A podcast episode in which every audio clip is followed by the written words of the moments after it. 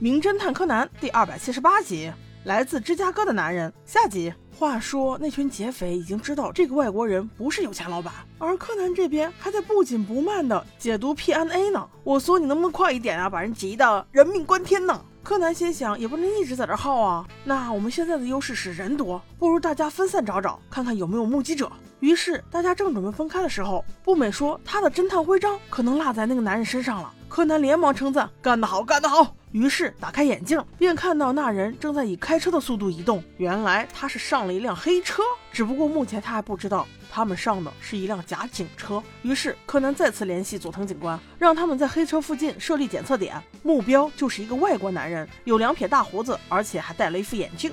佐藤警官也是不含糊，分分钟便安排到位了。而柯南这边也在赶过去的路上，但此时灰原却有了更不好的感觉。他也发现了赤井秀一，并且觉得这个詹姆斯先生似乎是在故意引他们上钩。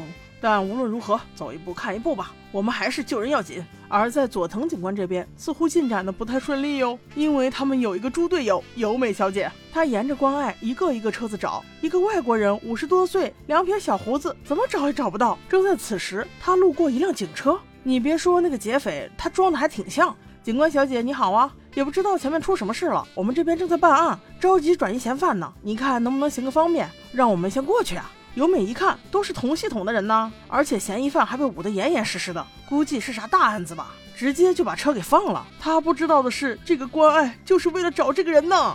柯南赶到之后，听由美姐姐说没有遇到这样一个人呢，眼睛里却看到那辆可疑的黑车又开始移动了。咦，这也太奇怪了吧？他是怎么通过关爱的呀？博士说：“现在当务之急还是先要解开暗号才行啊！”所以小朋友们又开始发散思维起来。突然，就那么一句正中下怀：“PNA，意思就是警车呀！”这说明那群劫匪是假扮警察弄了辆警车，这就能解释他们为什么能轻松从关外通过了。于是他立刻思维转变，打电话联系了佐藤，开始了进一步的追捕。他们已经有了一个新的逮捕计划。而与此同时，赤井秀一也没闲着，他一直在暗中跟着这辆警车。看来他的目标就是詹姆斯零零七，这也印证詹姆斯就是黑衣组织中的人。佐藤警官先是开启警笛冲了上去，凑到劫匪的车之后便说：“嘿，兄弟，帮个忙，前面有辆车需要我们追，咱们人手不够，你也一起上啊！”都不等人家对方回答，直接插上警笛就跑了。这弄得劫匪也有点不知所措，到底是跟是不跟呢？但后方紧接着又来了几辆警车，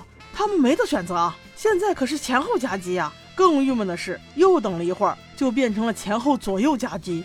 劫匪的警车一共被六辆车包围着行驶，看来一切准备就绪。佐藤警官一声令下，所有的警车同时开始减速，一直减到停为止。劫匪的车毫无招架之力，只能被逼停，就这么妥妥的被擒住了。同时被十几把警枪抵着的四名警匪，无奈之下只能全部投降。但奇怪的是，詹姆斯零零七先生就在被解救的一瞬间不见了。还等着他录口供呢，人却不见了。你说他有没有鬼？肯定是和黑衣组织有关。果然没错，在彩蛋里我们发现他悄悄的上了赤井秀一的车，看着这俩聊天，总感觉他们是老朋友了。难不成都是 FBI 的？我们记住这一段，后续接着演的时候我们接着说。好的，我们下期见。